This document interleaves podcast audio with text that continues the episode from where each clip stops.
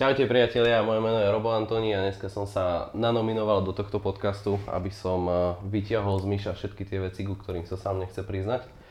A povedz sa aj ty, Voľa, čo k tomu? Pred chvíľou si rozprával. K, k, tým Do- veciam, k tým veciam už nemám čo dodať, ale uh, hej no, ja diskusiu alebo takýto rozhovor beriem vždy to ako reťaz. Čiže reťaz je taká silná, aká je najslabšia časť. Ja to beriem také, že rozhovor je taký inteligentný, ako inteligentný je ten moderátor. Tak verím, že som si vybral dobre a verím, že robové otázky budú vám niečo dávať a niečo, čo vám ja viem dať a im sa to podarí nejako vyťažiť z tejto konverzácie celej. Takže sa teším na to, čo si na mňa prichystal. Ani som to nechcel vedieť, že o čom sa budeme baviť alebo ktorom, ktorým smerom sa bude naša debata vyvíjať. Necháme sa prekvapiť a uvidíme, ako táto naša nejaká dimenzia tohto podcastu naberie smer a ako sa budú vyvíjať vlastne takéto rozhovorové epizódy. Takže sa teším. Dobre, takže poďme, poďme na to. Prv, prvá vec, ktorá ma zaujíma, a ja, ja som sa na teba pripravil, ty si nemal šancu sa pripraviť. To, to, to, čo ľudia nevedia, je, že si si kúpil takú sadu šperhákov. A prvá otázka, čo ma zaujíma, je, že či sa máme báť o bezpečnosť vo svojich príbytkoch v rámci Bratislavy. Keďže ja vidím, aký som s tým zručný, tak by som sa nebal. Bojím sa ja sám seba, že si s tým ubližím. Ale nie, je to taká čisto moja taká kuriozita, že ja rád vidím nejaké takéto hovadinky malé, také drobnosti, také zaujímavosti a ja si to kúpim, budú sa s tým hrám a skúšam to. Pre mňa je to taková taká detská Okay. zaujímavosť. Takže Okay. nie je to nič také, že sa tým venujem teraz, alebo sa budem tým venovať profesne, alebo že zmením oblasť podnikania, takže to nie. Dobre, takže budem sa zamykať štandardne iba na, na dvakrát v noci, keď budem spať. Stačí. A ja niečo malo viem, a nie každý to vie, ale zaujíma ma, ako sa človek, ktorý vyštuduje v podstate chémiu, a nielen, že dostane k financiám, ale hlavne okrem, okrem tých financií, lebo to je jeden z projektov, ktorý riešiš, mňa zaujíma tvoja cesta k tomu duchovnu, a, ktorý, a, ktoré v podstate prezentuješ a ktorým žiješ, lebo nie každý má takto nastavený život a predpokladám, že asi si sa s tým nenarodil. Akože s určitým stavom duchovna sa rodíme všetci. Náš vývoj nejako započne už tým, ako nám o svete rozprávajú rodičia, či nás povedzme v detstve vláčia do kostola alebo nie, alebo vidíme tam nejakého husáka na stene a hovoria nám, že ako to vlastne v tom svete vyzerá. Čiže duchovno ako tú možnosť, podľa mňa máme v sebe skrytú každý. A je otázka, že kedy začneme okolo týchto dverí chodiť, kedy začneme do nich nazerať a kedy začneme s nimi viacej komunikovať. Okay. No u mňa to bolo tak, že som bol vždycky taká nejaká hlbavá osoba, hlbavá bytosť, veľký introvert. Paradoxne, ja to poviem tak neskromne, matky by chceli mať také deti, ako som bol ja, lebo o mne mama nevedela. Aha. Ona ma po hodinách chodila kontrolovať, či ešte žijem. Lebo ja som sa v tichosti sám so sebou hral aj celé hodiny. Vlastne po troch hodinách mi chodil aspoň pohár čaju nosiť, aby som ne, nevysmedol ako keby na smrť. A bol som veľmi ticho, zase si veci robil, ja som nepotreboval vlastne k hraniu nikoho. A takže to je dobrý predpoklad na to, aby človek sa do toho duchovna dostal, lebo to duchovno je práve o takej komunikácii sám so sebou a o tom stíšení mysle a o tej práci na sebe, v sebe. A toto mi práve dalo také veľké predpoklady. A tým pádom, že som bol introvert, tak som ako keby chodil medzi tými ľuďmi, počúval a vnímal tie veci. Častokrát ďaleko intenzívnejšie, keďže som bol taký, to sa nazýva, že empat, taký empatický a vedel sa vcítiť do vecí. Dokonca keď som bol, neviem, v druhej triede na základnej škole, tak sme spievali nejakú pesničku a spievalo sa tam proste o zomieraní a týchto vecí a ja som normálne pri tom spievaní som mal zavreté, či som plakal uh-huh. ako dieťa. Lebo som proste tak sa vedel nacítiť na to, že čo sa tam spieva. Takže to je výhoda väčšiny anglických pesničiek, že vlastne človek aj nepozná text, takže mu je jedno, že ako kravinu si vlastne opakuje. Ale pri tých slovenských pesničkách to ide.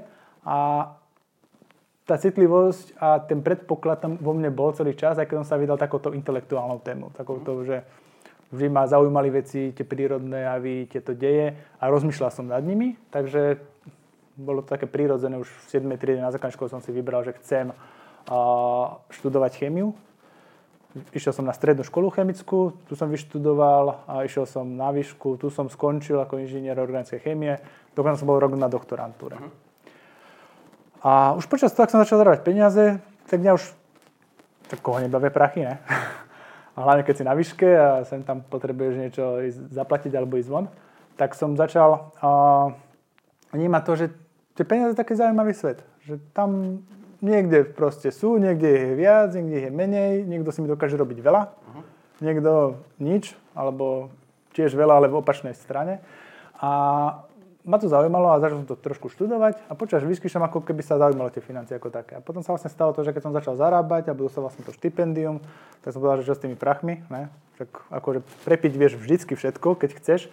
Ale som povedal, že tadiaľ to asi cesta nejde, už má človek, neviem, 23 rokov a si povie, že už chce niečo si aj odložiť, našetriť a podobne. Chcel som si kúpiť skialpové lyže, uh-huh. tak som si povedal, že tak začneme teda šetriť a išli, išiel som do toho a stretol som sa vlastne s mojou neskôr manažerkou, finančnou poradkyňou, čo vtedy ešte zákon dovoloval nazývať finančný poradca, dneska to je iná kategória.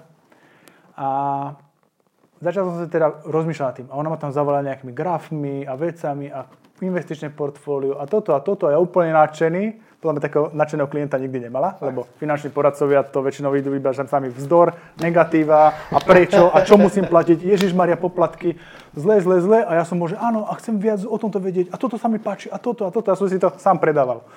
Takže ona bola úplne ako zo, zo mňa mimo. A potom povedala, že dobre, že či teda, ma to tak zaujíma, či nechcem ísť na nejaké školenie a tak, veď vieme, ako to funguje v takýchto biznisoch, čiže a, podáš prst a už zrazu ti trčia len nohy tak som začal sa vzdelávať a veľmi ma to bavilo, veľmi to išlo, lebo som som videl veľký význam a začal som to chápať a bavilo ma to, študoval som to proste po nociach, čítal som si články rôzne na nete a rozvíjal som sa, lebo som vlastne cítil, že chcem. Uh-huh. A celý môj život je vlastne o tom, že keď som to tak necítil, tak mi to nešlo a keď ma to bavilo, tak mi išlo a nech to bolo akokoľvek zložité. Čiže celý čas sa snažím, vlastne odkedy som tú výšku skončil, ísť týmto tempom alebo týmto smerom, aby som sa rozhodoval na základe toho vnútorného pocitu, toho, čo mi robí radosť. A na základe toho si aj vyberám, čo robím, ako trávim ten deň, s kým sa stretávam, nestretávam a ako vlastne sa rozvíjam.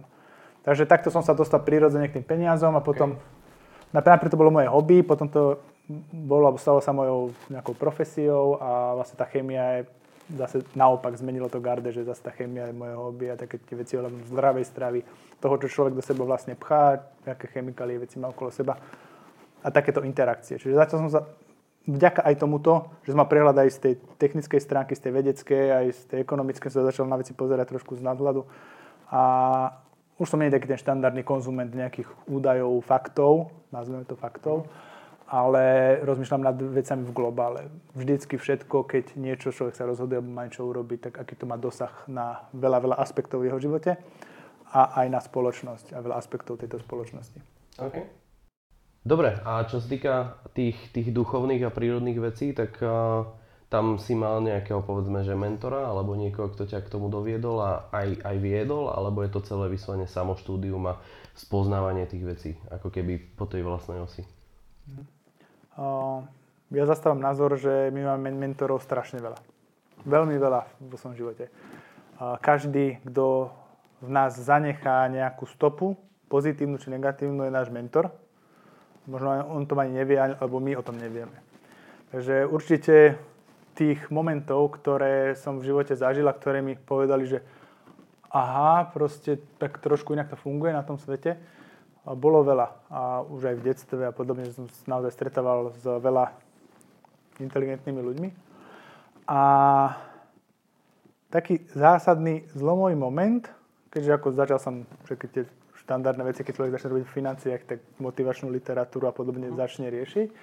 A veľa vecí som tam začal chápať, že práve tá vibrácia, taký ten pohľad na vec, takéto tvorenie si reality myšlienkami uh, má tú hlavnú váhu v tom našom živote, tak mi to začalo dávať viac a viac zmysel. Proste film Secret a podobne, ktorý som videl neviem, v roku 2010 alebo 2009, čítal som knihu a odtedy sa naštartoval taký ten proces, ako keby, že trošku takého vedomého tvorenia reality, aj keď to nebolo takéto duchovno-duchovno. Bolo to skôr o tom takéto biznisové duchovno, že uh, robím si dobrý poriadok v hlave na to, aby sa mi darilo aj okolo mňa. Ne, nech mám peniaze. Áno, že nech tie keše tečú tým správnym smerom.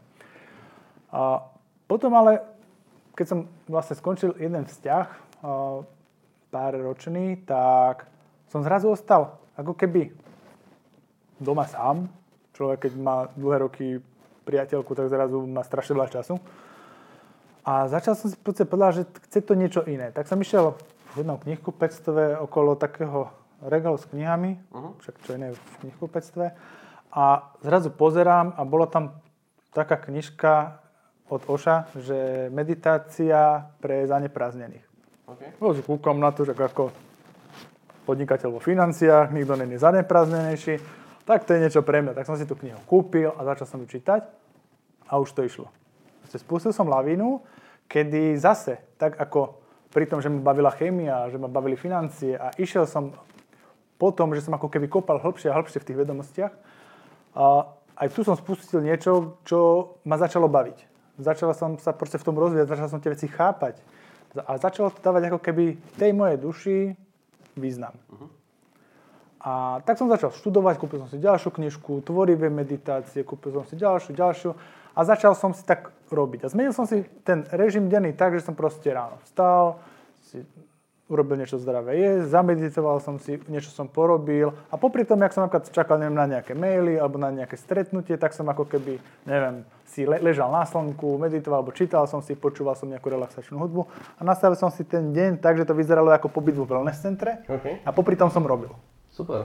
Čiže pre mňa to bolo taký, a, a ten náznak, že vlastne, že to ide. Že vôbec to není o tom, že ty keď chceš robiť, tak proste musí byť ten, čo upotený príde ráno 8 do kancelárie, sadne si a už žhaví dráty a už posiela maily, vytelefonováva ľudí. A proste tak som bol v nejakom takom oddychnutom stave a tí ľudia mi proste napísali, zavolali a mohol by som prosím ťa a toto. A už to proste išlo len z toho stavu, že som bol v poriadku, v pohode, nestresoval som, nemal som žiadny tlak a krásne ako keby sa to dalo. No. A toto bol taký pre mňa taký ten otvárač očí. A začal som následne potom aj na nejaké kurzy chodiť, neviem, na Qigong som bol, na Reiki. A začal som viacej možno aj cestovať, bol som, tej som bol prvýkrát v tom lete na pyramídach v Bosne. A začal som ako keby viac pracovať so sebou, s tou energetikou, s myšlienkami a so všetkým vlastne, čo k nám ako človeku patrí. A odtedy ma to drží. Okay. A stále sa snažím ako keby sklbiť aj ten biznis, prácu s ľuďmi, prácu s financiami a všetky tieto veci, lebo nemôžeme oddeliť pracovný život od osobného života, nemôžeme oddeliť zdravie od e, vzťahov, nemôžeme oddeliť vlastne nič v tomto živote, lebo my sme ako keby jeden komplex, máme jedno vedomie, jeden rozumienú životnú energiu a nemôžeme povedať, že túto časť životnej energie venujem tomuto a túto tomuto a túto tomuto a keď sa toto minie, tak idem na toto že my fungujeme len ako komplex a ako komplex sa môžeme rozvíjať a môžeme rozvíjať všetky oblasti rovnako. Som tušil, že to bude mať pokračovanie, som ti nechcel do toho skočiť. Ja som čakal, že či náhodou nehodíš nejakú, nejakú otázku, ale vidno, že si prepnutý v tom mode počúvania. No tak chcem akože nechať ti priestor na odpovede. Ne, nechcem sa úplne pýtať na veci, na ktoré dávaš odpovede v iných podcastoch, čím v podstate aj chcem všetkých presmerovať dolu do popisku videa a nájdete tam link na podcasty, ktoré si viete vypočuť ako audio. Keď nás počúvate ako audio, tak najlepšia vec, ktorú pre nás môžete spraviť je, keď napíšete v rámci vašej platformy nejaké hodnotenie, dáte nám spätnú väzbu, čo robiť ináč, čo sa vám páči, budeme vďační. Čiže, aby som sa vrátil naspäť, nechcem ako keby duplikovať tie veci, ktoré si už povedal, ale čo možno nevidno na kamere a ja vidím je, že si bosy. Aj keď som v podstate prišiel sem, tak si ma prišiel privítať bosy.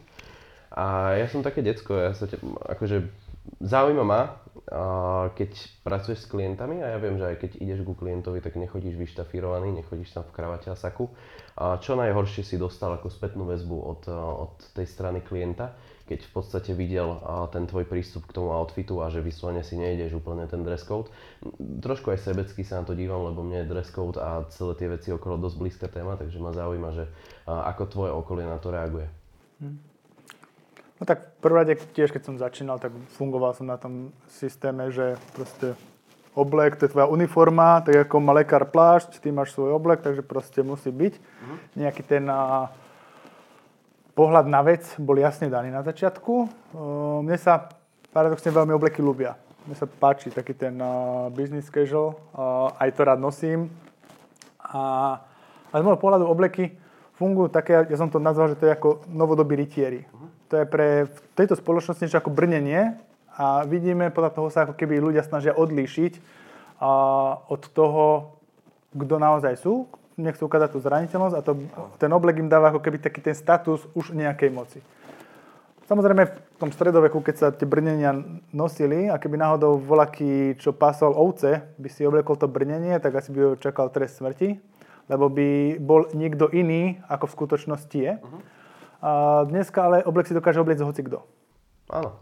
Dneska ti dám 100 eur, pošlem ťa niekde do parku a ten oblek si nejaký zadovážiš, nejaký, to už proste človek z kilometra bude vidieť, že to není nič extra, ale nevadí a už ty vieš niečo hrať. Už sa vieš hrať na nejakého kvázi rytiera, ktorý je niekto oproti tým iným, čo sú niečo iné alebo niečo menej. A, a ja som časom, keďže som vlastne viac začal s tými ľuďmi komunikovať tak priateľskejší a viac otvorene, viac ma zaujímali oni ako nejaké moje závery a výstupy, ktoré som chcel, tak som si postupne zľavňoval z týchto nárokov, z toho, že ako všetko musím byť oblečený, ako musím úžasne elegantne vyzerať, len preto, že som ohúril tú druhú stranu.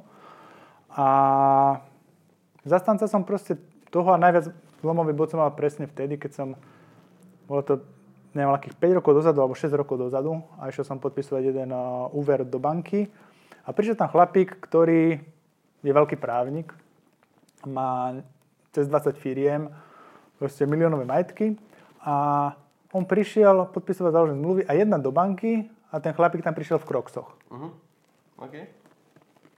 A u mňa to bol taký ten moment, že ja som tam bol proste ako čašník, vyš, vyštafírovaný, že proste som si myslel, že niekto.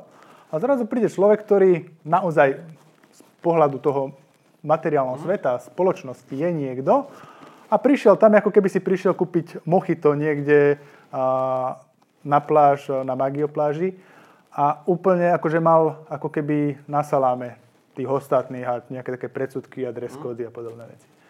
A tak som si proste povedal, že sám pre seba, že teda dobre, a budem to robiť tak, ako cítim, že keď sa mi to páči, nebudem sa v tom pariť non-stop, Jasne. každý deň. A, a budem pristúpať k tomu, že budem robiť to, aby som sa ja cítil v prvom dobre, aby som ja nemusel nič hrať, aby som nemusel povyšovať na nikoho ostatného, a tak som to tak prirodzene začal zľavňovať. Samozrejme, keď mám niekde nejaký podpis zmluv alebo niekde v nejakej inštitúcii niečo prezentujem alebo mm. idem, tak mám tu krásne ručne šité kožené talianské topanky a oblek, všetko, ja sa krásne oblečem, nejako to vyzerá a môžem ísť. Ale není to pre mňa nutnosť, že teraz sa proste bojím výjsť bez obleku von, lebo čo keď náhodou ma nejaký klient uvidí a odsudí. A s tými reakciami, čo si spomínal, že Väčšinou divné reakcie majú práve takí tí ľudia, čo ma nepoznajú a zvonku. Uh-huh. Tak keď sa proste dieťa pýta otca, ktorý jo, ide oproti, že oci, a prečo ten ujo má bose nohy alebo niečo podobné, takže skôr takto. Ale keď už väčšinou ich to tak ako keby sa upousmejú, rozosmeje, alebo sú proste takí, že nadšení a väčšinou je to taký dobrý uh, lámač ľadov, lebo začneme sa baviť o tom, niekedy pol hodinu sa potom bavíme o, neviem, o otužovaní, o chodení na boso a o práve takomto zdravom prístupe k sebe. A práve to je takéto, že tí ľudia, vidím, že ich to zaujíma. A skôr je to ako keby práve taká tá prvá téma. Namiesto toho, aby to bolo také, že teraz sa niekto zlakne a začne ma odsudzovať a skôr sa ma začne práve pýtať, že prečo a ako a čo mi to, ako benefity mi to dáva a podobné veci. A spravil si ako keby ty si to pretavil na ten lamaž ľadov, alebo to sa to tak prirodzene vyvinulo? Tak prirodzene vyvinulo, lebo ja väčšinou veci nesilím, ani si nejako neprehrávam nejaký obchodný rozhovor v hlave, keď idem na stretnutie s človekom. A mne veci tak, ako povedzme pri podcastoch, keď ich natáčam, mne idú prirodzene a rovnako to berem aj pri rozhovoroch. Takže ja chcem byť sám sebou a tí ľudia potom reagujú práve to, že cítia ako keby tú moju otvorenosť a nie takú úzkoprsosť a tá konverzácia ide krásne prirodzene, aj sa dostaneme k tým pracovným veciam samozrejme. Mm. Hej, teraz som chcel v podstate prejsť na to, že uh, robíš vo financiách. Je to asi taký najhlavnejší projekt, povedzme, ktorý riešiš popri tých ďalších nejakých menších, alebo ktoré vyžadujú menej času. A pravdepodobne je toto aj ten hlavný zdroj, ktorý ti generuje ako keby peniaze, tie financie. Áno, áno. Okay. Oblasť financií je taká oblasť, kde naozaj, keď človek ako keby robí tú prácu dobre a je efektívny a dobre komunikuje s tými ľuďmi a nerieši len, len, len samé problémy, tak vie si s tým človek keby zabezpečiť životný štandard ďaleko rýchlejšie ako pri iných prácach, lebo neviem, keby som proste ťahal 12 14 vo Volkswagene, tak asi nemám toľko času robiť ako keby možno takúto prácu s ľuďmi. Uh-huh čo sa týka terapie a týchto vecí, alebo proste vymýšľať práve nejaký video obsah a proste šíriť nejaké takéto vedomie trošku viac medzi ľudí, tak práve som si zvolil, že zostať pri tých financiách, keďže tam naozaj efektívne viem narábať s tými peniazmi a generovať príjem, ktorý zabezpečí mne nejaký štandard na to, aby som mohol venovať ten ostatný čas veciam, ktoré ma viac a viac bavia stále a ktoré vidím, že naozaj prinášajú ďaleko väčší osoch pre tých ľudí okolo mňa. OK. Ja, ty asi nie si úplne človek, ktorý by mal nejak naštudovaných stovky obchodných kníh o technikách predaja a podobne. A to, to, čo ma zaujíma ako prvé pri tých financiách, je, že keď s nimi pracuješ, ale zároveň vnímaš to duchovno a v podstate snažíš sa žiť takou inou cestou, než možno drvivá väčšina ľudí. Keby si mal úplne v krátkosti nejak definovať, že čo pre teba znamenajú v živote peniaze, tak čo by to bolo? Ako by si to definoval? Pre mňa, keďže aj s tým robím, aj to taký ten môj hlavný, ako keby ten mainstream, a peniaze sú nástroj. Nástroj pre mňa, ako proste robiť veci, ktoré cítim, že sú dobré.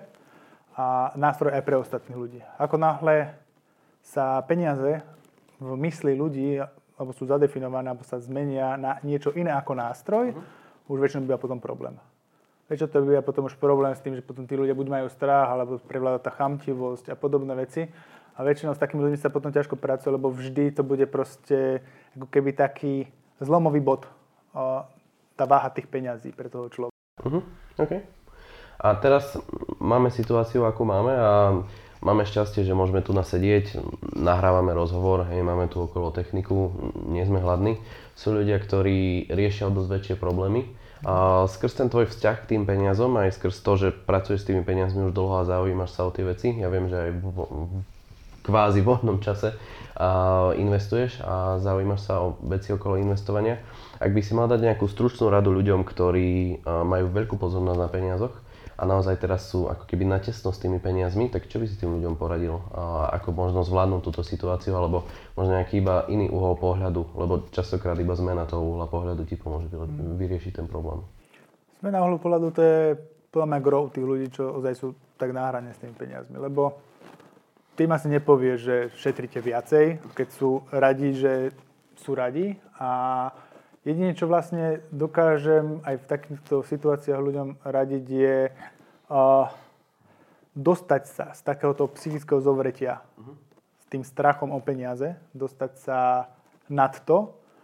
A keď sa oni budú vedieť vládať, nadýchnuť a budú sa cítiť trošku složo, slobodnejšie, či už im budú mať viacej tých peňazí alebo budú menej míňať alebo podobne. To je de facto jedno, ale už sa budú cítiť slobodnejšie na to, aby sa mohli nadýchnuť a rozhľadnúť sa po tom svete okolo a začnú im prichádzať možno nejaké myšlienky alebo možnosti, kde tie peniaze na nich môžu čakať vo väčšej kvantite. Čiže je, je, je to presne len o to. Väčšinou ľudia sú v bezvýchodiskových situáciách preto, lebo tú bezvýchodiskovú situáciu im nadstaví ich rozum nastavia ich strachy a nastavia ich tam, nastaví ich tam ten ich postoj k peniazom. Ako náhle je pre mňa kľúčový a zlomový bod v mojom živote peniaze, tak ja dám proste tým peniazom do rúk zbraň, namierim ju proti sebe a poviem strieľaj, kedy chceš. Čiže ako keby sám seba odsúdim tým, že im dám takú veľmi veľkú váhu uh, mentálnu, uh-huh. nie na tej fyzickej úrovni, takú veľkú váhu nad môjim životom. Ako náhle ja toto neopustím, tak stále budem v takom tom kolobehu uh, zarábania a míňania, kde výsledok bude nula. Uh, budem zavretý v tomto celý život. Lebo ono to není len o tom zvyšovať príjmy, znižovať výdavky. Ono to je presne o tom, ako si to nastavím ja, ako sa na to pozerám, ako keď ja takto dostanem do rúk 500 eur na výplatu, aký mám ja pocit z toho. Keď sa ja na to pozerám, že Ježiš Maria, dostal som 500 eur a teraz už ja vidím, a ja už Dostal som, čiže to je pozitívny uh-huh. akt. Tie peniaze do ruky a ja už hneď s tým mám spojené negatívne emócie, lebo viem, že ich už zajtra nebudem mať. tak som ich ani nemusel do, dostávať, lebo ten vesmír mi rovno povie, že veď vlastne ty ani neprejavuješ radosť, keď tie peniaze máš, tak čo ti mám dať viacej? Proste tá energia, ktorou ja vlastne pracujem s tými peniazmi, nám ukazuje, že kade vlastne tečú tie peniaze. Uh-huh. Keď mám strach o tie peniaze, alebo viem, že, one, že už ich zajtra mať nebudem, tak oni tam naozaj zajtra nebudú. Že naozaj oni, ako keby, lebo peniaze ako nástroj, ako nejaké obeživo, oni tečú a tak oh, pritiekli, tak aj odtečú. Oni vždy budú niekde a zdržiavajú sa väčšinou viac u tých ľudí, ktorí ich majú radi a ktorí ich neberú ako stresový faktor. Čiže je to taký trošku hĺbší pohľad na tých ľudí, ako samozrejme, ono sa to, niekto povie, sa to veľmi ľahko hovorí. Ešte tam sedíš niekde v kancelárii v Bratislave a vozíš sa na aute a myslíš si, že akože teraz ja tu z 500 eur teraz čo načarujem, že ako mám byť v pohode, ale je to o tom. Jasné, ja ako v tomto súhlasím, že je to o tom, lebo takisto to auto si nemal odjak živa tú kanceláriu si nemal odjak živa a fakt ten mindset je to, čo ťa dostane na, na to iné miesto. Čo je náš halus, že my máme celkom často nejakú debatu takú filozofickú a tento pohľad na peniaze som ešte nikdy nepočul od teba. Vieš, akože obuvníkové deti chodia bose. si tu mňa pomaly každý týždeň a vlastne o peniazoch sa moc nebajme o takomto pohľade na tú vec. Aj keď ten pohľad podobný na peniaze má veľmi veľa ľudí. Je to veľmi veľa. Len potom ešte druhá vec, že čo sa vlastne s tým robí. Že či naozaj tie peniaze ako keby ich ten silou mocou znásilňovať a držať pri sebe. Že ich síce ako keby s radosťou vítam, ale potom ich mám zase potrebu niekde s radosťou minúť a proste, že tvárim sa, tvárim sa, aby som sa mal dobre. Jasne. Že možno to musí byť ozaj také od srdca, že naozaj musím chápať aj tie plusy, aj minusy, musím chápať aj to, keď peniaze dostávam, musím chápať s láskou a radosťou, aj keď ich dávam niekam ďalej. Lebo vtedy využívate peniaze na, čo, na to, na čo sú určené. A to je práve pre ten nástroj, ten prostriedok výmeny. Lebo keď ti dám milión eur a vysadím ťa uprostred pušte, budeš mať milión eur, čo ti to pomôže, keď za, za dva dní proste umreš od smedu. Takže tam vidno tú reálnu hodnotu peniazy. Oni majú hodnotu len vtedy, ak funguje príjmanie a dávanie, ak funguje ten obeh peňazí, ak je na druhej strane niekto, kto ti za tie peniaze bude chcieť niečo dať. Áno. A ak veríte obaja tomu, že tie peniaze majú hodnotu. A, a vďaka nejakým pravidlám tú hodnotu teda zatiaľ majú, takže to nejako takto funguje. Ale je to o tom presne o tom nadstavení. Takže peniaze nie sú všetko, ani nikdy neboli, ani nebudú, ani nemajú byť, lebo to by bolo potom veľmi blbe všetko, keby to bolo len toto. OK. Zostal by som možno ešte pri peniazoch chvíľku. stretávaš sa s veľkým, alebo teda s relatívne veľkým množstvom klientov. Ja popravde nemám predstavu, koľko máš klientov vo svojej správe, ale zaujímalo by ma podľa teba, lebo veľa vecí o peniazoch, keď sme sa bavili, aj keď to neboli, není to gro našich debat, tak mi dáva zmysel ten pohľad, ktorý hovoríš aj na tie finančné produkty. Podľa teba, my Slováci, sme akí v narábaní s tými peniazmi? Že dávame to v pohode, alebo je to také, že všetkých nás poslať na preškolenie nejaké? My práve ideme takým tým emočným systémom. Emočný systém je, že máme dva stavy. Strach a chamtivosť. Nie, že pred výplatou a po výplate. To je druhý systém. že najdlhší, one, najdlhší týždeň je jeden deň pred výplatou. A my máme práve ten strach a chamtivosť a to presne vidíš na rôznych veciach. Príklad taký čerstvý je proste, neviem, bitcoinová nejaká cena. A to je presne o tom, že ľudia sa boja, boja, boja, boja, boja, boja, až do stavu, keď to nie je až tak, keď je také lákavé a zisky sú také veľké, že prevládne na ten strach chamtivosť a vtedy začnú všetci investovať a všetci o tom sa bavia a debatujú a rozmýšľajú a zháňajú prachy a idú kupovať. No to je už neskoro. Potom zase sa to otočí ten trh, lebo že finančné trhy fungujú v nejakých cykloch a odrazu zase sa preklopí tá slučka a zase ten strach prevládne na tú chamtivosť a zase sú všetci, nechcem povedať, že posraní, ale posraní a zase už si potom držia a nadávajú a obvinujú a zase stále, lebo fungujeme v takom systéme, že my stále berieme, že niekto iný má za nás robiť tie správne rozhodnutia. Niekto iný nám mal dobre poradiť, alebo niekto iný nás oklamal. Keď sa investujeme do podielových fondov a tie trhy idú dole, tak my budeme celý čas rozmýšľať, že jak nás ten pracovník v banke oklamal, alebo ten finančný poradca oklamal a my sme tí chudáci. Keď sa nám ale niečo podarí, ja som skvele zainvestoval. A zase tam je, tam je to ego. Ale vždy v prípade neúspechu chceme na niekoho ukázať prstom a chceme ako keby nieko, na niekoho zvaliť to, že aha, ale veď oni povedali. Takže my sme taká veľmi zaujímavá klientská vzorka na Slovensku, lebo je tu veľa takých tých dobrodruhov, že naozaj sa snažia ako keby inovovať rôzne investície a podobné veci a vytiahnuť z ľudí peniaze, uh-huh. ale väčšinou tvrdo narážajú práve na ten pomer chamtivosti a strachu tých ľudí. A paradoxne je to úplne jedno, či majú, čo majú tí ľudia za vzdelanie a podobne, aké majú informácie, a či sú bohatí alebo chudobní, väčšinou je to v nejakom pomere. Uh-huh. Vždy takto zastúpené u tých ľudí. OK. Ja ešte chvíľu predsa len, keď si napíšem, že Michal, tak aj napriek tomu, že zastrešuješ ako keby veľa vecí a produktov v rámci toho finančného sveta, tak mi tam neblikne hneď, že úver alebo že poistenie, ale blikne mi tam investícia.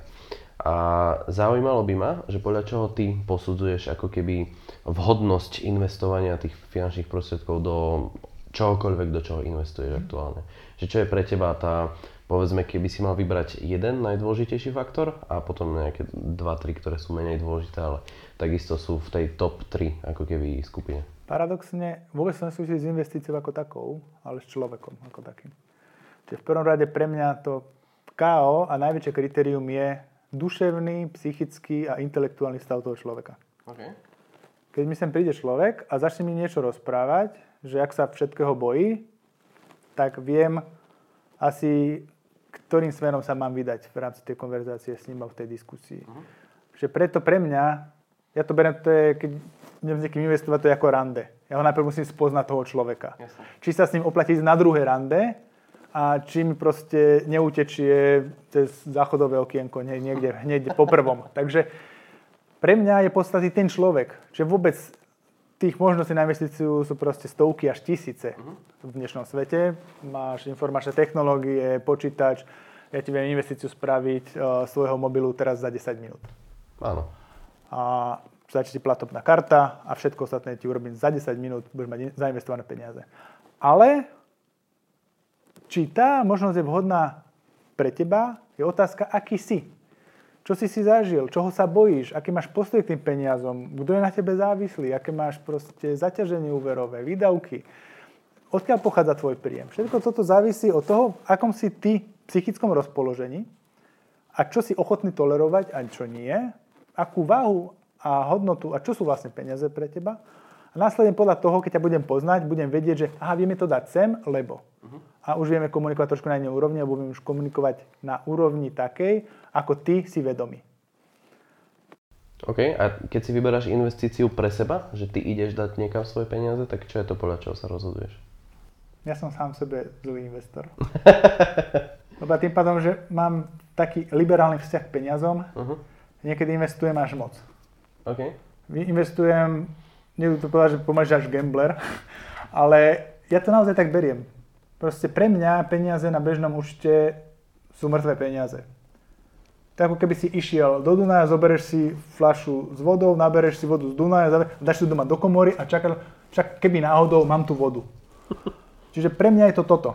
Čiže ja musím vidieť, tam musí byť proste život, musí byť tam nejaká dynamika. Častokrát sa stáva, že potom mám zainvestované peniaze niekde a nemám nejaké výdavky, ktoré potrebujem uhrádzať. Takže pre mňa je toto trošku problém, mhm. lebo ja už práve tie bariéry, tam takéto brzdy, by som to nazval mentálne, nemám. Jasne. A nie je to vždy dobré, ako z pohľadu takéhoto spoločenského, že človek má nejaké svoje záväzky a blízkych a podobné veci. Ne, neviem, či sa chceš k tomu takto náhlas priznávať. Vymažeme. Ale nie, ja, ja to beriem zase tak, aby som proste bol naozaj otvorený, že ja akože nehovorím to každému, ale naozaj u mňa si sám o seba uvedomujem, že nemám, nemám takú tú, že ja, ja to nazvem, že takú zdravú mieru rizika. Vieš? Že teraz si proste poviem, že dobre, teraz toto nebudem teraz riskovať, tam dávať peniaze, tam, tam je to nejaký dlhodobý projekt, alebo neviem čo. Proste toto ešte ako keby sám seba učím, len kvôli tomu, že už tie informácie mám, len musím ako keby tú svoju psychiku a psychológiu zvládnuť. Chápem. OK. Ja viem, že ty si pôsobil predtým v sprostredkovateľskej spoločnosti, ktorú nemusíme menovať, ale viem aj, že máš špecifický názor na veľké množstvo ľudí, ktorí sú, by som povedal, už taký stereotyp v rámci týchto spoločností.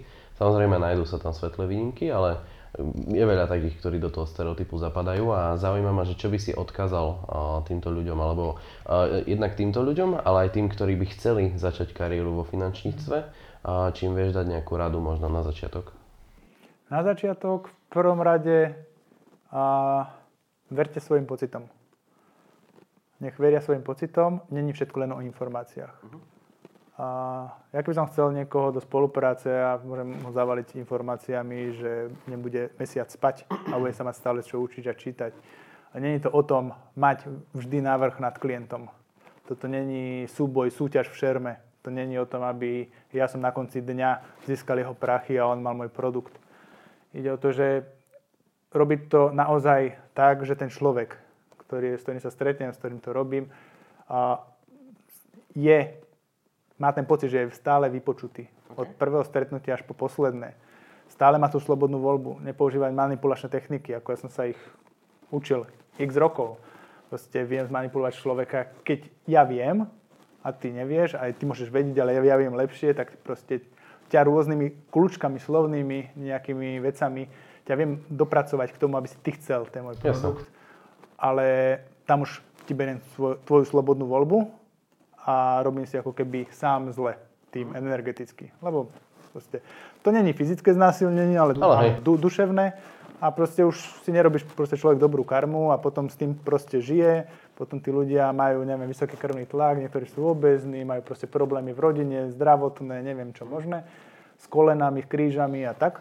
A to len preto, že proste konajú veci v tomto svete a v oblasti financií, a tá oblasť financií je veľmi presieknutá týmto, takým tým a, obchodníckým egom, že tlačia toho klienta až moc. Znásilňujú ho, proste bombardovanie rôznymi informáciami a rôzne kľúčky a manévre len preto, aby ten klient čo najrychlejšie niečo podpísal, čo najrychlejšie zaplatil, aby som ja mal svoje peniaze.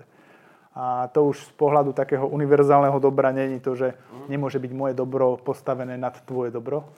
A hlavne ty to moje dobro nemôžeš platiť, keď ty sám si není s tým OK.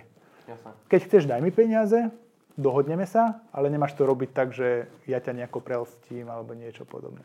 Čiže skôr ako nejaké školenia soft skills, ako robiť obchod, ako rýchlo uzatvárať obchod, ako mať milión klientov hneď zajtra, skôr by som bral na toto, že aká je proste filozofia tej firmy, ako je, cítim toho ducha tej spoločnosti. Či naozaj to nie je len taká tá jednosmerne odsávať, lebo ako si spomínal, rôzne kvalitní ľudia alebo kvalitatívne rozdielní ľudia robia v týchto spoločnostiach, môžu mať najlepšie úmysly, aké chcú.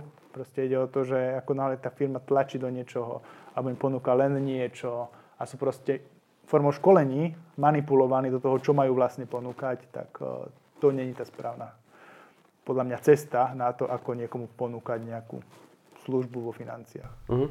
Myslíš, že ten človek, aj keď je možno nový v tejto oblasti, tak vie vnútri vycítiť, že toto asi nie je úplne OK cesta, že mal by som sa odtiaľ zobrať preč? Hlboko vnútri to vycítiť vie. Problém je len ten, že tí manažery, s ktorými ten začiatočník komunikuje, sú tak školení, že keď oni vedia zmotať klienta, tak toho nového spolupracovníka vedia zmotať dvojnásobne. Čiže tá manipulácia funguje, lebo to je ich denný chlebík. Proste oni vedia predať čokoľvek mali tiež na jednom školení, že vy si viete, že vy ste takí dobrí obchodníci, čo sme tam boli, že vy si viete aj svoj neúspech predať. Čiže tu už človek sa naučí raz tak rozmýšľať a už potom ide v tomto. Ide v tomto stále. A už to používa doma v rodine, používa to medzi kamarátmi. A proste ten žargon, ktorý potom si potom s nich tí blízki ľudia robia srandu, lebo už ten človek nevie ako keby sa odosobniť do toho, že teraz nie som obchodník, uh-huh. že ozaj to tak prelína sa do ich celého života že naozaj sa vlastne deje to, že s nimi potom prestáva byť taká zábava, taká normálna sranda. Nehovorím, že teraz ako každý finančný poradca musí chodiť žurovať každý víkend a ruka hore a hlava pod stolom. Čiže mal by byť v prvom rade aj iné koničky, rozvíjať viac taký ten zdravý prístup, takéto svoje postavenie v tomto svete, seba realizáciu, podpora ľudí, a zhorávať sa s ľuďmi, nielen s takými, s ktorými mám nejaký osoch a podobné. Čiže taká tá zdravý prístup k sebe, k životu, ku kamarátom a proste pomoc, nezištnosť. A takéto zdravé veci, ktoré, pri ktorých človek cíti dobre, lebo to robí, lebo chce, tak takto by to proste malo vyzerať. Dobre, a veľa tých vecí, o ktorých rozprávaš, aj keď sa točíme okolo tej tvojej profesie, okolo tej tvojej práce, a má jeden spoločný menovateľ a to je v podstate nejaký vnútorný pocit toho človeka, nejaká, nazvime to, že duša. A v podstate tieto tvoje aktivity, možno aj, aj ten názor a ten životný štýl, ktorým žiješ, vyústil do toho, že viem, že robíš terapie. Mm-hmm. A zaujíma ma, že ako sa z človeka, ktorý nerobil terapie, stane človek, ktorý robí terapie tak, že človek robí tú svoju pôvodnú profesiu, ako tie financie, a je tam pre toho druhého, pre toho klienta a počúva ho a sedí tam a hovorí mu veci, ktoré tomu druhému vedia pomôcť. A takto začne robiť terapie, nevie, že ich robí. Uh-huh. OK.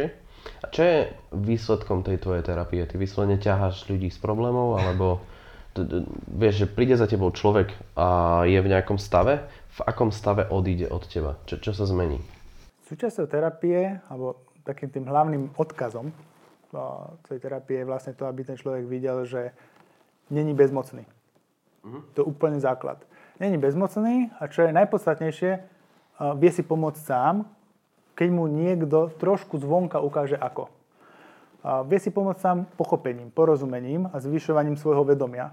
Že začne chápať, prečo sa mu niektoré veci dejú prečo zažíva rôzne udalosti, rôzne veci, alebo má rôzne zdravotné problémy a vlastne mojou nejakou nápomocou alebo takým doprovodom vlastne zistuje, že vlastne kde ten problém vznikol, ako vznikol, a čo všetko to ovplyvňuje v jeho živote a potom sa vlastne pozrieme aj na to, že čo s tým robiť. Uh-huh.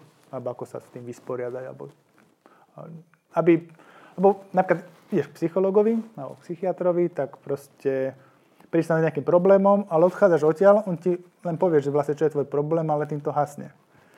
Čiže on častokrát len rozrie tú ranu psychickú, že ako keby viac poukáže na ten problém a si si ho vedomý, ale keď ten človek príde s depresiami, odíde ešte s väčšími, tak som mu moc nepomohol.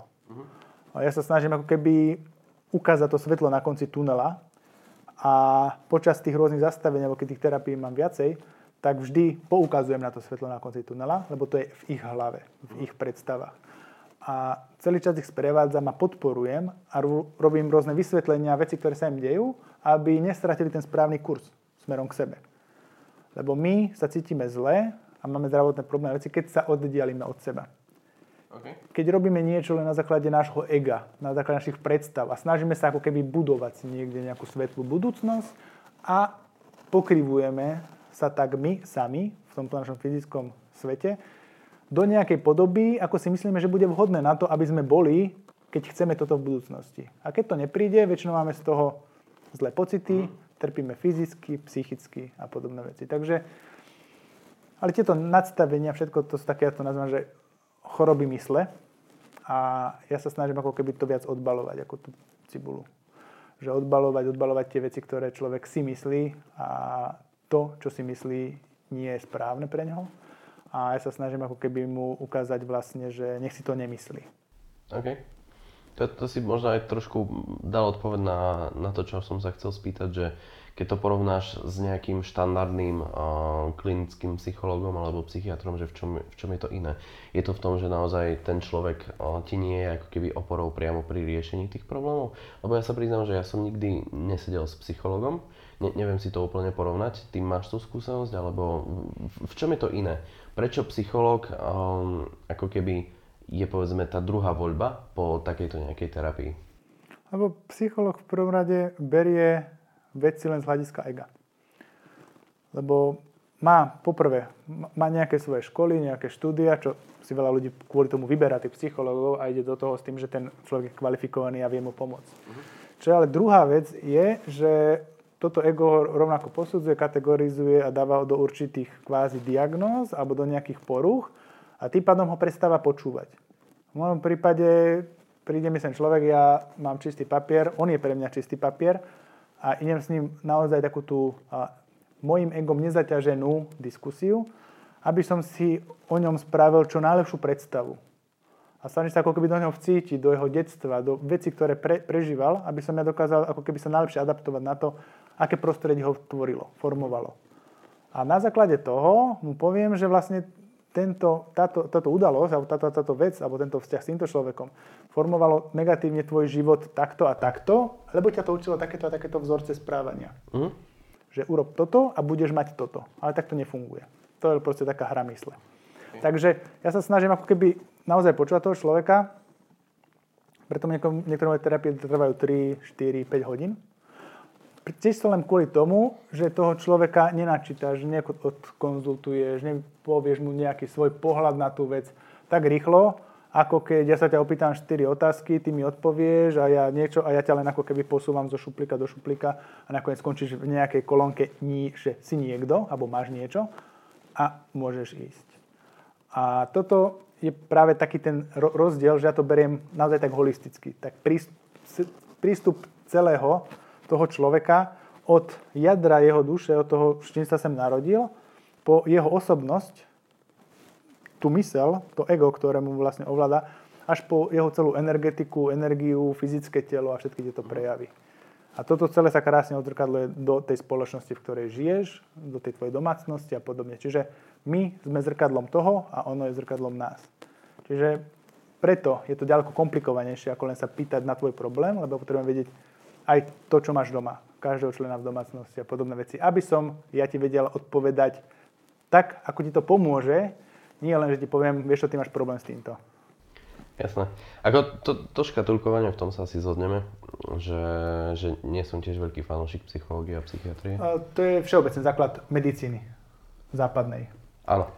Vždy to musí byť niečo, áno. lebo nevidel som lekára, ktorý by ti nenapísal na konci dňa diagnózu, nedal ti na také diagnózy nejaké nejakú terapiu, liečenie alebo nejakú reštrikciu, aby to zvrátil. Čiže u nich to musí byť, lebo oni, keď v tých nalinejkovaných nejakých procesoch, tak tým pádom oni nediagnostikujú tak, ako by mali z pohľadu nejakej takej tej, toho vyššieho riadenia tejto západnej medicíny. Uh-huh. To, to mi v podstate aj tlačí takú myšlienku, že kedy si bol naposledy u takéhoto štandardného doktora. Keď nerátam zubára a darovanie krvi, uh-huh tak mal som vtedy 21 rokov. Čiže pred 15 rokmi. Ako často bývaš chorý? Zhruba tak raz za rok. Toto akože, ja viem, lebo hovoril si mi to naposledy, ale chcel som, aby to tu zaznelo. A takisto by som chcel, aby zaznelo to, že čomu to dávaš za príčinu. Že si chorý zhruba raz za rok, že to máš takto mm. načítané a že si naozaj bol u lekára extrémne dávno. No, vždy, ja to viem, kedy začnem byť chorý, a viem, čo je spúšťač. A spúšťač je vždycky nejaký psychický stav, je to stres. Uh-huh. Vždy sú to vonkajšie okolnosti, ktoré na mňa tlačia a ja neviem ako keby povoliť na tej fyzickej úrovni a oni do tej fyzickej úrovne práve cez tú chorobu uh, prídu. Čiže vždy je to o tom, že vieš čo, milý môj, keď nevieš vypnúť, tak ja ťa vypnem a urobi to tá choroba. Vieš, čiže ja to zase ani neberiem negatívne. Pre mňa to nie je také, že Ježiš ja som teraz ochorel a jak je to možné a veď ja žijem zdravo a veď sa o seba starám. Proste nie, ja to vtedy poviem, mňa začne škrebať v hrdle a si poviem, že aha, dobre Michal, tak dneska ostan doma, dneska sa venuj sebe. Uh-huh. Lebo presne viem, aký to odkaz, čo mi čo hovorí v tej prírode. Lebo my nie sme tak náhodne pohodené bytosti, ktoré raz nejaký vírus ma napadne, raz ma nenapadne a ja tu len bojujem nejaký anonimný boj, že či náhodou ostanem tento týždeň ešte zdravý, alebo ochorím až budúci. Čiže nepristupovať ani stra- k strachom a nejako takto, že by to bolo, malo byť takéto hlavné kormidlo života a snažím sa vlastne ísť tým životom proste s dobrým pocitom a hlavne s porozumením, že čokoľvek sa mi stane, vždycky sa stiším a interpretujem to, čo to pre mňa znamená. Prečo sa mi to stalo? A dobre, stalo sa mi toto, ako na to zareagujem, tak, aby som sa naspäť vrátil k sebe. Naspäť začal na sebe pracovať, naspäť tie veci pochopil a v budúcnosti to prípadne neopakoval. Nakoľko správne sa ti darí interpretovať tie, povedzme, znamenia, čo ti dáva telo. Lebo telo nám veľa vecí povie a nie každý to, nie, nie každý vie, že sa to dá čítať Hej. a nie každý, čo si myslí, že to vie čítať, to vie čítať. A v podstate asi nám pravdu povie len to, že či naša reakcia vyrieši ten problém, nakoľko sa to darí tebe. No, veľmi rýchlo. Väčšinou také, že keď príde nejaká choroba alebo niečo, tak väčšinou mne prichádza úlava do pár hodín. Uh, len preto, že ja idem ako keby s tým, čo má byť. Napríklad príklad, dostanem nejakú nadchu a ja v tom momente, ak dostanem nadchu, alebo začnem cítiť, že vôbec dostávam nadchu, ja napríklad prestávam jesť. OK?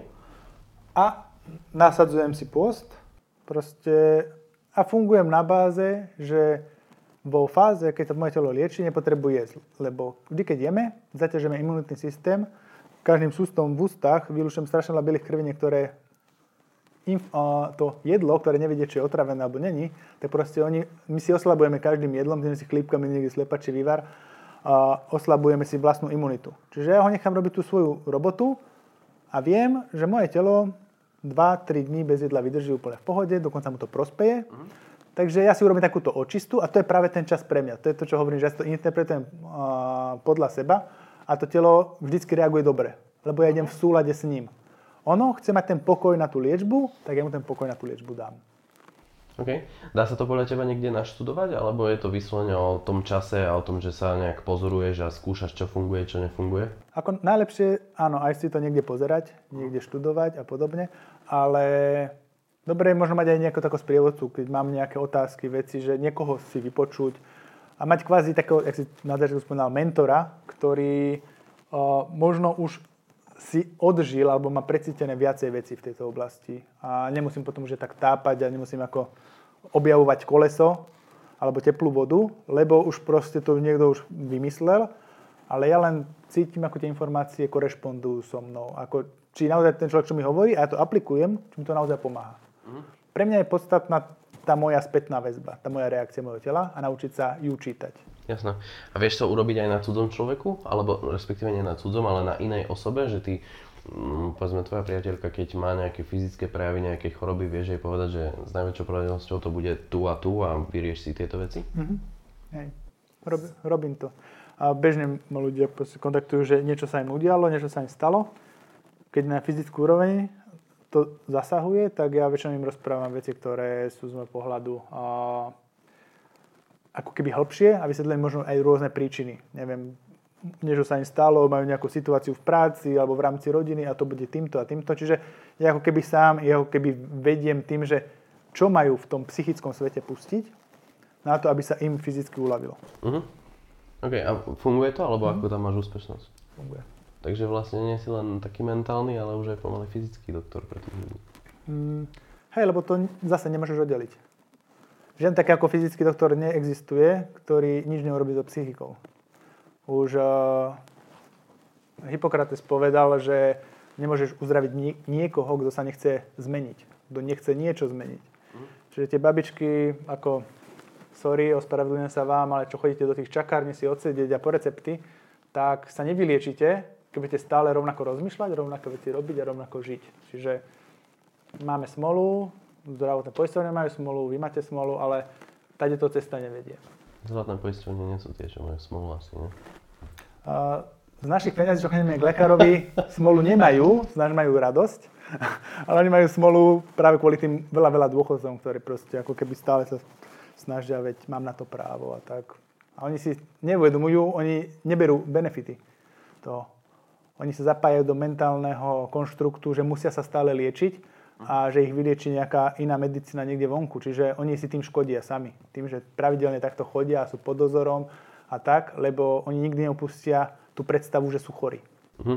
Ty nakoľko, alebo možno zasa v tom štýle, že kedy naposledy si mal ty nejaký že štandardný liek, znamená z lekárne v krabičke, dáš si a e, snažíš sa tým riešiť nejaký problém. Vieš čo, naposledy, keď som bol asi pred rokom a pol a strašne ma rozbolel zub, tak vtedy som jedol ibalgínu. OK. Ale Ve- vedel by si to už teraz vyriešiť inou cestou? takú bolesť, ak som mal vtedy, tak som nevedel vyriešiť inou cestou. Mhm, OK. A mm, okrem tej štandardnej stravy, ktorú máš, tak nejaké doplnky v zmysle vitamíny alebo niečo iné je súčasťou tvojho jedálnička? Hej, je. Akože snažím sa napríklad každé ráno pijem zelený jačmeň a večer vždy pred spánkom dávam chlorelu.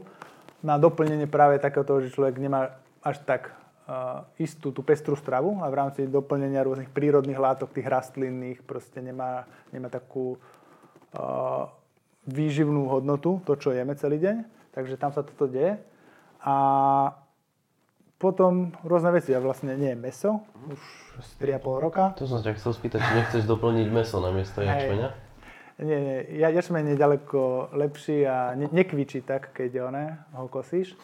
Takže ja idem s tým, tým štýlom, že neubližovať. Že keď nemám niekomu pomôcť, tak aspoň neubližujem. A to je v podstate ten dôvod, prečo ja som sa aj začal pýtať na tú stravu, aby si sa priznal verejne, že, že neješ meso. Bez strieľania, bez mučenia. A čo je halus, alebo čo je podľa mňa príjemná vec je, že aj napriek tomu, že ja som mesožravec, tak si mi nikdy nenútil ako keby tú tvoju filozofiu. A teraz trošku využijem to, že ty si sa mňa nepripravil a ja na teba čiastočne hej. Čo by si chcel odkázať všetkým tým vegánom, ktorí to šíria ako náboženstvo a presvedčajú všetky okolo, aby prestali jesť meso? že je to ich voľba. Že je to ich voľba, že zase ideme systémom, že ja cítim, že niečo viem, ja cítim, že som si niečo vysporiadal a teraz sa snažím aj tých druhých dostať na tú svoju správnu vieru. Ale žiadna viera nie je správna, kým to nie je tvoja. Čiže ja verím zase v taký postupný prerod a uvedomovanie si jednotlivca ako takého. Mám kamaráta, ktorý teraz hovoril, že od, neviem, od Vianoc, že proste nie je meso, teda je iba ryby. Tak ja hovorím, že super. Ale ma som ho pochválil, on mi sám sa mi začal chváliť. Nikdy v živote som mu nepovedal, že nemá jesť meso, ale vidím, že taká tá moja prítomnosť, práve takéto konverzácie a podobné veci v tých ľudí ako keby tak zanechajú také tie semiačka jasne, jasne. uvedomenia a postupne to začne chodiť a sám mi proste volal a chválil sa mi, že jak dobre sa mu proste aj cvičí, jak sa cíti plný energie a všetkých vecí. Ale to je to, čo ja mu nikdy nevysvetlím, čo si musí len ochytať. Nie je to placebo podľa teba? Uh, nie. Súdiš podľa čoho? Placebo, Lebo ty, si, vie, ty si vieš vymyslieť veľa vecí. Re, respektíve naopak, ale vieš, keď ti chutí meso a ja ti poviem, že ho nejedz, tak ty máš placebo opačné. Jasné, že mi chýba, že som unavený a takéto veci. Áno, lebo vieš, čo máš hľadať. Keď si ho nedáš, tak vtedy viac sa pozoruješ a rozhodnutie urobíš sám, tak sa rád pozoruješ. A vtedy objektívnejšie zistuješ, či to chyba, nechyba. A práve ťa pozitívne naladí a práve si nadšený preto, lebo si nemal to placebo, že máš očakávať niečo zlé. A urobil si svoje slobodné rozhodnutie a ty ho následne analizuješ. Čiže preto placebo bol, by bolo to naopak, keby som ťa ja donútil nejesť meso a ty žiješ v konfrontácii s týmto môjim názorom a hľadáš všetky tie opačné dôkazy niekde vonku. Keď to, keď to rozhodnutie urobíš, väčšinou, keď niekto prehovára, prehovára, ty nejako mu ustúpiš, tak hľadáš, ver tomu. A, ale placebo je vlastne celý život okolo nás. Lebo placebo je to, že čomu uveríme, tak to máme a to žijeme. Čiže toto je presne naopak. To je pravý opak placeba, lebo tam tá túžba vyrasta z teba a ty sa rozhodneš, ty to urobíš a ty sa hodnotíš, bez toho by ťa hodnotil niekto iný. Keď ja ťa presvedčím, že nie je z meso a budem za týždeň prídem za tebou, a čo, Robko, ako, bez mesa, že, že je lepšie, že sa ti dobre, takže aj vstáva sa ti lepšie, že? Aj ľahšie trávíš. Vieš, tuto si cítiš, že si proste tlačený do nejakého názoru, kde akákoľvek odchýlka je u teba brána ako negatívum. Ako náhle ty sa rozhodneš niečo urobiť a neočakávaš nič, len povieš, že uvidíme a začneš to robiť, tak každá pozitívna odchýlka bude pre teba pozitívum. Má to ten správnu tendenciu, ten správny efekt. Mne nikto nemá, nehovoril hovoriť, že nie meso. Ja som ho prestával postupne jesť a vždy mi bolo lepšie a lepšie. Za 3,5 roka ho neviem vôbec a je mi skvelé. Čiže tomu sa hovorí, že neopravuj to, čo není pokazené. Takže ja idem tým štýlom, že keď cítim niečo, že nefunguje, tak to zlepšujem. Keď cítim, že to funguje, je to dobré. Okay. My, my máme relatívne často debatu na túto tému, aspoň do nejakej miery. A mne sa veľmi páčilo, keď si mi povedal, že, že je úplne rozdiel, keď uh, zakerne skosíš fazuľu a keď zákerne skosíš nejaké zviera, lebo aj pre toho človeka je to mentálne podstatne väčšia prekážka vziať život ako keby tomu zvieraťu a ja na teba teraz zákerne vytiahnem, že či si myslíš, že to, že fazule nekričí, znamená, že ju to nebolí. Hmm. Fazula nemáš takú nervovú sústavu a, ako živočích. To je jeden taký vedecký fakt, ktorý sa dá všade do, dosvedčiť. A fazula je súčasť živej prírody. Ale ona funguje trošku na iných vibráciách. Proste nemá takoto tú vlastnú osobnosť, ako má napríklad domáce zviera. Tiež svoju čivavú rovno si neurobiš na večeru, lebo rovnaké pocity a veci a vnímanie bolesti a prejavy proste má aj, neviem, krava, prasa alebo niečo podobné. Tá fazula je a, tu pre niečo. Každý, my máme ako keby určitú hierarchiu, že keď to tu Pán Boh tvoril, tak tvoril rastliny preto, aby živili živočichov. Ale nestvoril človeka, aby sa živil živočichmi, lebo proste to už je trošku iná káva. Vieš, proste nebude bratranec jesť bratranca. Lebo my fungujeme trošku na inej úrovni, Proste tie zvieratá proste majú dušu, majú svoje emócie, majú proste svoje nálady, choroby, tieto veci. Čiže ja to beriem ako keby ďaleko viacej, a, a, alebo tak, také ďaleko osobnejšie ako pri tých rastlinách, lebo tie rastliny nám niekto pre niečo dal. A kým nevieme zatiaľ žiť z prány alebo zo slnka, čo veľa ľudí, alebo sú niektorí jednotlivci, ktorí to vedia, tak musíme sa cez tú rastlinnú stravu dostať k tomu, aby sme dokázali príjmať aj iné formy energie, ktoré príjmame tak či tak, či to vieme alebo nevieme. Ale to už je trošku iná debata. OK. To je odpoveď, ktorú som ešte nikdy nedostal. A čas sa nám kráti, a dokonca by som povedal, že už sa nám úplne skrátil. Čiže ešte na záver, ak by si chcel odkázať niečo, čo ťa zasiahlo tento týždeň, nie, nie že čo chceš, ale povedz, čo ťa zasiahlo tento týždeň a fakt ťa to donútilo sa zamyslieť a v tom pozitívnom slova zmysle, čo vieš zdieľať s nami, aby sme sa vedeli inšpirovať. Tak som, dobre, na storku som to dával na Instagrame. Uh, je zhruba to, že my berieme veci ako pozitívne myslenie, akože nejaký... Jedna, jed, sú dva tábory. Jeden tábor je taký, že to pozitívne myslenie, že je to super, že tak to má byť, že to si držíš v hlave, tak to potom zažíva, že naozaj sa ti ako keby upravuje ten život, životný priestor, tak, aby si sa cítil OK. Mm. Druhý tábor je taký, že potom sa je hovadina, že proste máš tu nejaké tvrdé fakty, realitu, máš sa s tým konfrontovať a keď je proste niekto debil, tak máš povedať, že je debil a ísť, a ísť ďalej, alebo sa s ním pobiť, pohádať a neviem čo. A ja by som to ako keby nadniesol a tú debatu som preniesol na vyššiu úroveň, lebo to pozitívne myslenie nemá byť len myslenie. Pozitívne má byť prístup k životu. A teraz je veľmi negatívne byť pozitívny, aby sme vedeli. Takže aj veľa, čo sa doteraz hralo ľudí, že bolo pozitívnych, ukazujú, ukazuje sa na nich, že vlastne oni ten pozitivizmus len hrali. Že bol myšlienkový. Že bol rozumová funkcia cieľene naučená a zvládali to v situácii, ktorá vonku bola relatívne kľudná. Áno. Ale dostávame sa do stavu, kedy ten tlak z tej spoločnosti, e, z, čo týka, neviem, korony a vlády a polície a nariadení a neviem čo všetko a médií, tak ten tlak je taký veľký, že tí ľudia sa lámu v tom pozitívnom. Lámu sa v tom pozitívnom myslení, lebo to je len myšlienková funkcia. Tak ako ťa dokážem presvedčiť o mojej lepšej myšlienke ako tvojej, tak aj ten pozitivizmus ich proste sa im ušlape touto realitou, ktorá je vonku a prepadá ich proste strach, panika, agresia, smútok, e, nenávisť a všetky tieto, by som to nazval, že nízke pudové reakcie a dostávajú sa vlastne do stavu, kedy aj ako keby vysoko pozitívni a neviem, akí duchovní ľudia sú zmietaní v strachoch a šíria to ďalej a hovoria o nejakom prebudzaní sa ľudstva. A to ale nie je také prebudzanie sa ľudstva, aké by malo byť. Lebo prebudiť ťa môžem tak, že niečo rozprávam a ty si niečo uvedomíš, alebo môžeš spať a ja ťa vyliem na teba kýbel studenej vody, vyplieskam ťa a skopem ťa z postele.